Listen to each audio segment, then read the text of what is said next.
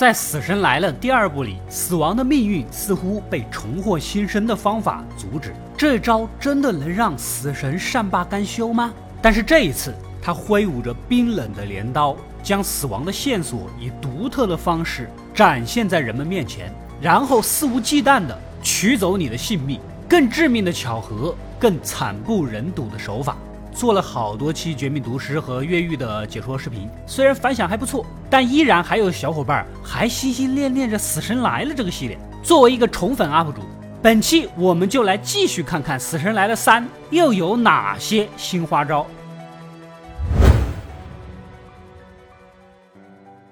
故事发生在一所游乐园，我们的女主温蒂是个普通的高中生，和男友以及同学们在这里庆祝毕业，大家嘻嘻哈哈嗨得不行啊。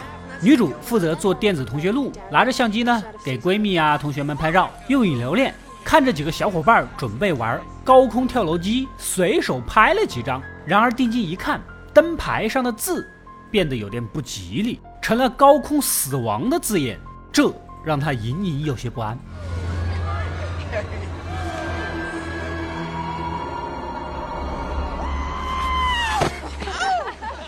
紧接着一群人跑去坐过山车，女主心里还有些忐忑，不过经不住男友的鼓励，勉为其难的就答应了。上车前很多人都想坐在前排，越刺激越好，所以只能靠抛硬币的方式分位置。男友和闺蜜坐到了第一排，女主呢和闺蜜的男友阿凯坐在了后面。出发前女主还想拍几张，结果被工作人员给拦住了。原来呀，这里禁止携带易燃易爆物品，也禁止拍照。阿凯刚替他收下相机，却不小心粘到了别人留在位子上的口香糖。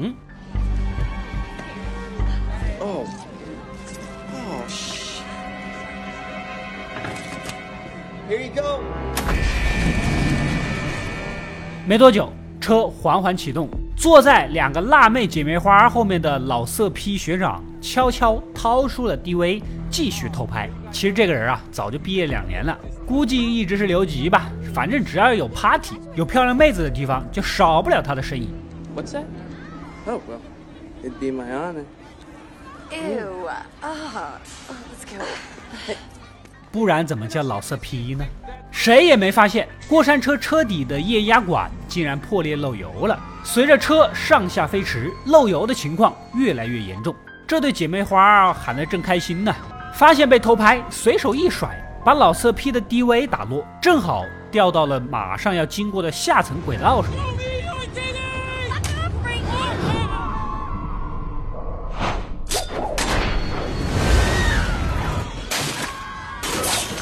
伴随着大伙兴奋的尖叫，过山车直接碾过 DV， 接着轨道上火花四溅，加上之前漏油，车子顿时解体，保险杆也失去了控制。兴奋瞬间变成了惊恐，一群人是死的死，惨死的惨死啊！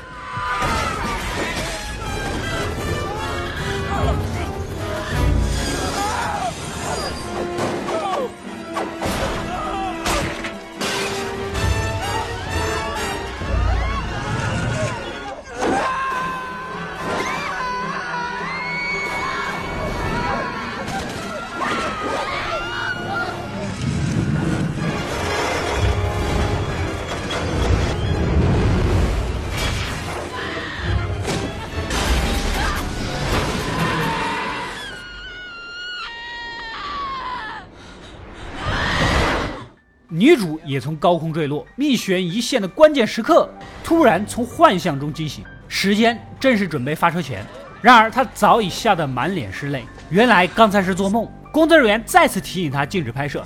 阿凯刚收起相机就碰到了口香糖，完了，跟自己的幻象是一毛一样啊，显然肯定要出事儿。女主哭喊着要下车，不玩了不玩了。练体育的同学大黑不爽啊，骂骂咧咧的，怪不得黑人绕舌说得好呢，这是天赋技能的。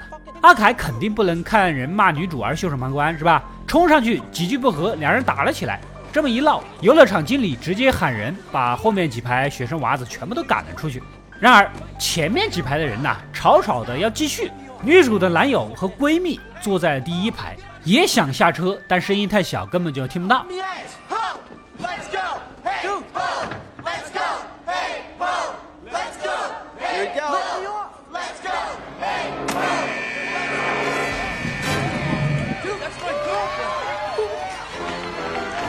等女主回过神，才发现男友和闺蜜已经发车了，赶紧冲过去想阻止，但是一切已经注定。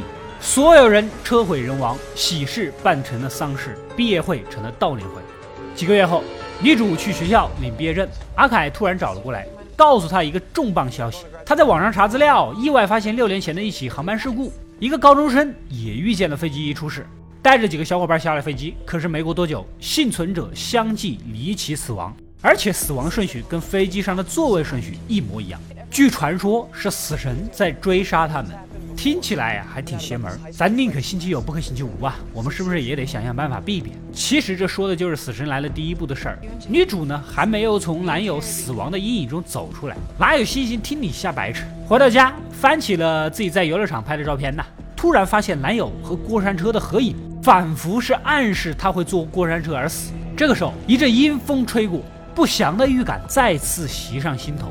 如果阿凯说的没错，按照过山车的顺序，下一个死的就是辣妹姐妹花呀！连忙翻出两人的照片，发现他们当时抱着一棵热带树的模型合影，或许死亡方式跟温度有关。这对姐妹花平时就表里表气，钉子裤都扯到了腰上，你咋不干脆再往上扯一扯，顺便当胸衣一起穿呢？所以在学校也吸引了不少男的追求。这不，刚参加完毕业典礼，准备来个日光美黑浴，不过店里的服务员呢忙着跟女友煲电话粥，屋里信号又不好，没空招呼。反正你们俩也不是第一次来了，叮嘱别把饮料带进设备房，就出门继续打电话了。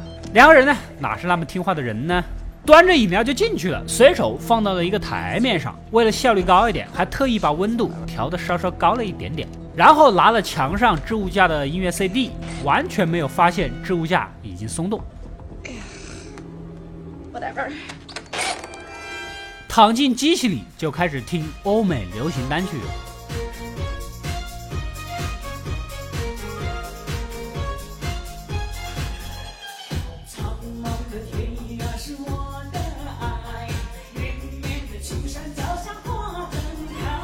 没过多久，房间的温度慢慢的有所升高，这冷饮遇热凝结成水珠，缓缓的流到了台面下，滴进了控制电流的装置里，直接导致温度失控，而机器的温度缓慢的上升。姐妹俩听歌听得正嗨，一时还没察觉。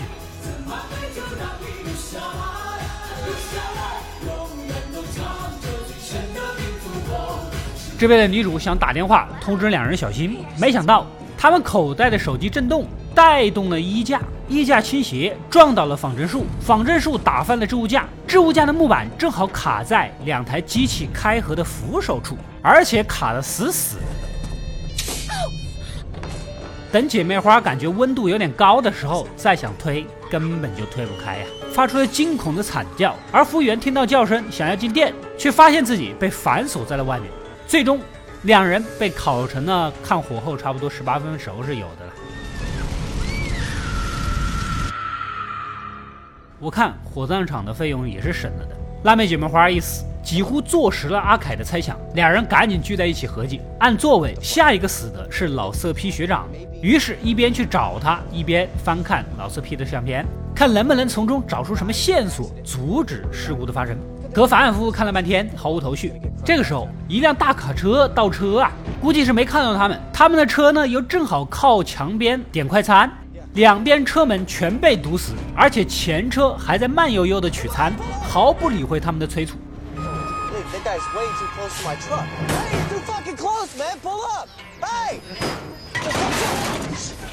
此时女主从后视镜里看到又一辆货车估计没拉手刹，正从坡上如无头苍蝇般滑下来。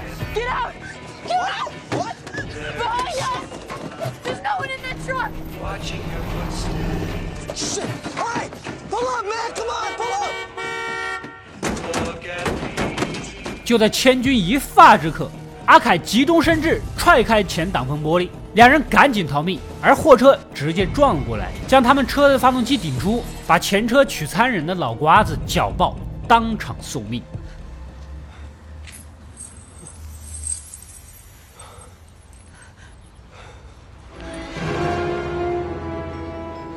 再仔细一看，这人竟然就是老色批。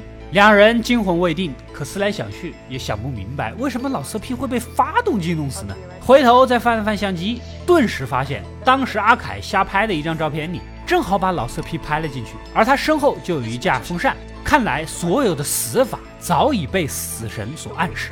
下一个轮到大黑了，翻出他的照片，看上去是一块大铁饼要砸在他头上，旁边还有个熊玩偶以及两柄刀的模型。两人赶紧找到训练场，找到大黑说起这个事，但是别人固执得很，根本就不信，什么死神啊索命都是瞎扯淡。阿凯苦口婆心地给他一一解释，而女主突然发现训练营的东西跟照片一一对应，墙上挂着两个刀啊，旁边的一只棕熊模型呢。大黑还在为比赛做着训练，嘴里叨叨着各种不服。就在此时，旁边的一个兄弟不小心撞断了棕熊模型的爪子，直接弹到了另一个胖子的脸上，胖子惨叫一声，扔掉了手里的杠铃，杠铃落地引起震动，震落墙上挂着的刀，切断了大黑健身器材上的钢缆。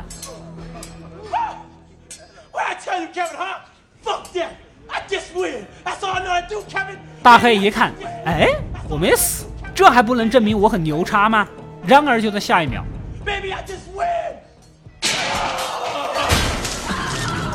直接爆头。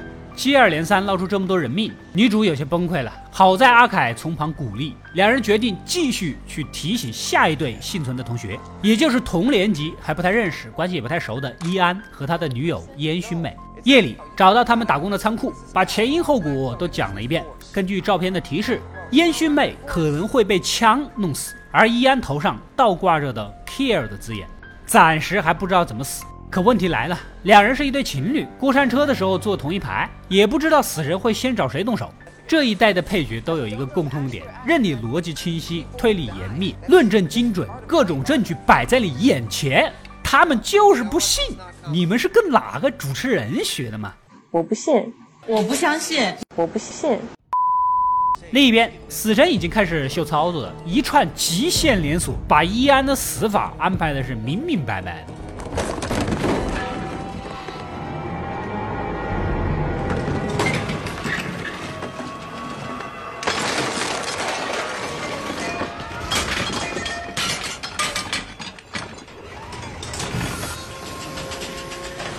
在凄冷的阴风中，女主不知不觉地打了个冷战，再次翻看照片，突然发现伊安头上字母的彩旗跟货架上尖锐的木头是一个形状，赶紧出声提醒。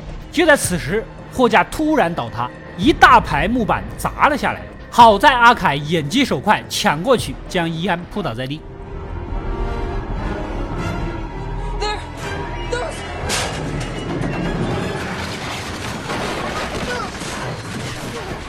然而烟熏妹也被掉落的货物震飞，倒在了旁边的货柜上，正好压到了钉枪，钉枪的开关也被顶到，直接爆头，死状极其惨淡。这把钉枪还是伊安放在那儿了，烟熏妹死后就应该轮到女主前排的两个人了。可回去翻看相片，由于拍摄的时候被过山车的工作人员拦着，只留下模糊的身影，放大仔细一看，吓了一跳，前面那个人带着自己家传的手链，这说明前面两人就是自己的妹妹和她同班同学啊。当时他们俩原本没到毕业季，也过来凑热闹，连忙打电话，结果没打通，应该是去参加今年的纪念日庆典了。恰好阿凯在那边兼职当保安，赶紧让他帮忙盯着妹妹，自己马上赶过去。阿凯提醒他，前面两人要是领了便当，就轮到咱们俩了，要不你先看看照片，如果有死亡线索，起码有个防范吧。女主翻看照片也没什么特别的，就是自己衣服上有个麦金利几个大字，也不知道什么意思。再看看阿凯的相片，只有一张正脸，由于曝光过度，看上去像是被火烧一样。这边的庆典现场，阿凯找了一圈，终于找到他妹妹，还来不及解释，人家忙着玩，根本没空搭理，也不知道是哪里来的两个长得非常老气横秋的老熊孩子。点燃炮竹，一旁的白马受惊，挣脱木桩子一路飞奔。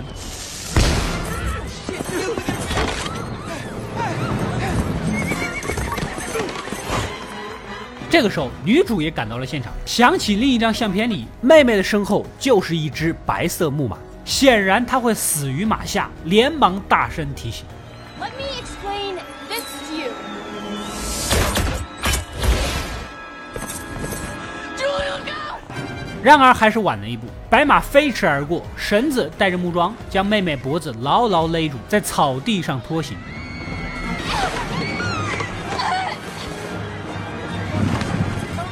绕了一圈，白马一跃而起，跳过了带有尖刺的车架，眼看妹妹就要被戳死。就在关键时刻，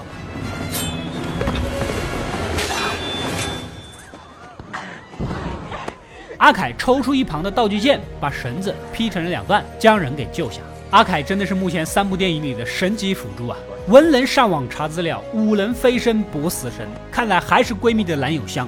女主赶紧询问妹妹，当时过山车你旁边坐着的是谁？此时，飞奔的白马卷起一旁的旗杆，犹如利箭射来，把妹妹的同学给捅了个透心凉。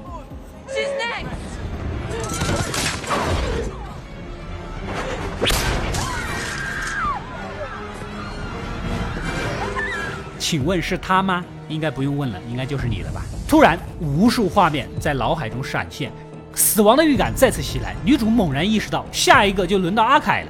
果不其然，白马情绪还没稳定，再次发威，一脚踹飞阿凯，撞在了烧烤摊上，铁签刺穿了煤气罐，一团大火窜出，扑向阿凯。果然跟照片里面提示是一模一样。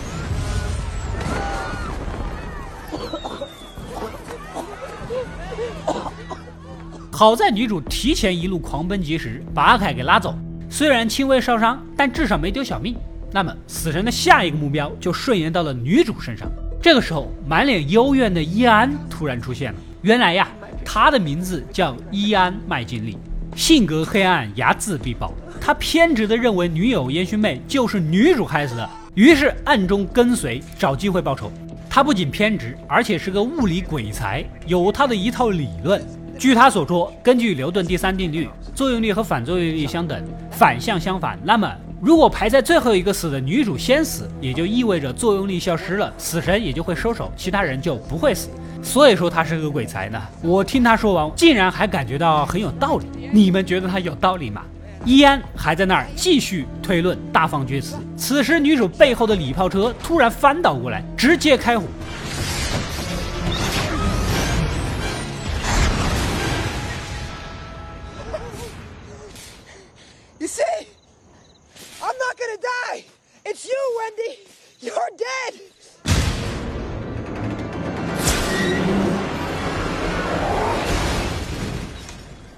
伊安还庆幸自己不会死，结果被身后的起重机砸成了肉泥。果然跟照片的线索一样，他会被头顶的某样东西杀死。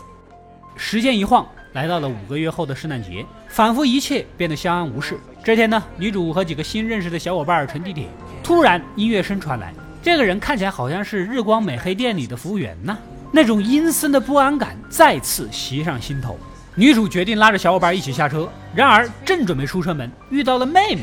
两人聊了起来，聊着聊着也就想着，就算死神要继续索命，也得按照妹妹阿凯自己的顺序来动手。现在阿凯都不在场，应该没什么大事吧。刚想把妹妹介绍给小伙伴认识，突然僵在了原地。原来远远的有一个熟悉的面孔，正是阿凯，在角落里安静的听歌。你们这也是巧巧妈生了巧巧，巧就完事儿了呀！还没等女主反应，前面一站的一个乘客吃剩的零食扔到了轨道上，而一只老鼠闻着味儿过来了，把供电的地方呢搞短路了，导致轨道被切换。一阵电光火石，女主的车厢飞出轨道。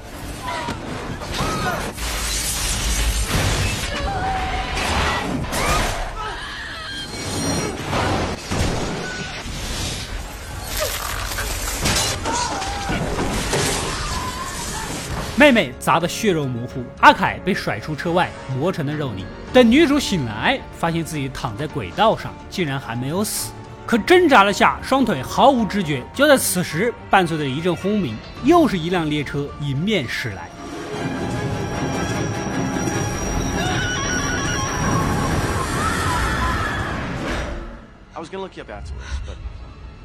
突然从噩梦中惊醒，时间依旧还是地铁出事前，果然又是幻象。女主眼含热泪地看着阿凯，对方看她神色，顿时意识到不妙，赶紧去拉警报，但还是晚了。在忽明忽暗的灯光中，地铁随之故障，飙入地狱的深渊当中。Oh shit, I 别！